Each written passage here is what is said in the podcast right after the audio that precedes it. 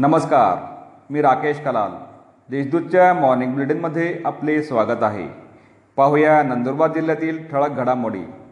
जिल्ह्यात कोरोना रुग्णांची संख्या पाचशे पार.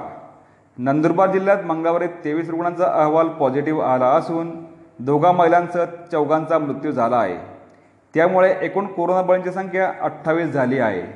मैदानमध्ये नंदुरबारच्या सोळा शहाद्याच्या बारा तर नवापूरच्या दोन रुग्णांचा समावेश आहे. दरम्यान जिल्ह्यातील कोरोना रुग्णांची संख्या पाचशेवर पोचली आहे. आतापर्यंत पाचशे तेरा कोरोनाबाधित रुग्ण आढळले असून तीनशे तीस रुग्ण कोरोनामुक्त झाले आहेत. सध्या एकशे सहासष्ट रुग्णांवर कोविड कक्षात उपचार सुरू आहेत. आगामी सण उत्सव घरातच साजरे करा. कोरोनाचा प्रादुर्भाव रोखण्यासाठी तसेच शहरासह जिल्ह्यातील कायदा व सुव्यवस्था अबाधित राहण्यासाठी आगामी सण उत्सव सामाजिक सलोख्याने घरातच साजरे करावे असे आवाहन जिल्हा पोलीस अधीक्षक महेंद्र पंडित यांनी केले आहे. नंदुरबार शहर पोलीस ठाण्याच्या वतीने मंगळवारी सण उत्सवांच्या पार्श्वभूमीवर शांतता कमिटीची बैठक घेण्यात आली. त्यावेळी श्री पंडित बोलत होते. कत्तलीसाठी जाणारे सहा लाखाचे बैल जप्त.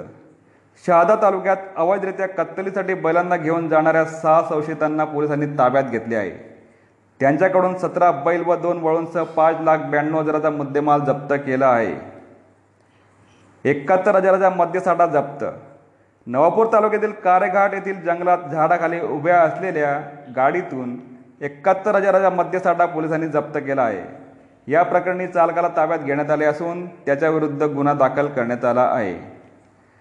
श्रीराम मंदिरासाठी प्रकाशयातून जलकलश अयोध्येला रवाना अयोध्या येथे उभारण्यात येणाऱ्या श्रीराम मंदिराच्या भूमिपूजनासाठी देशभरातून पवित्र नद्यांचे जल पोचवले जात आहेत.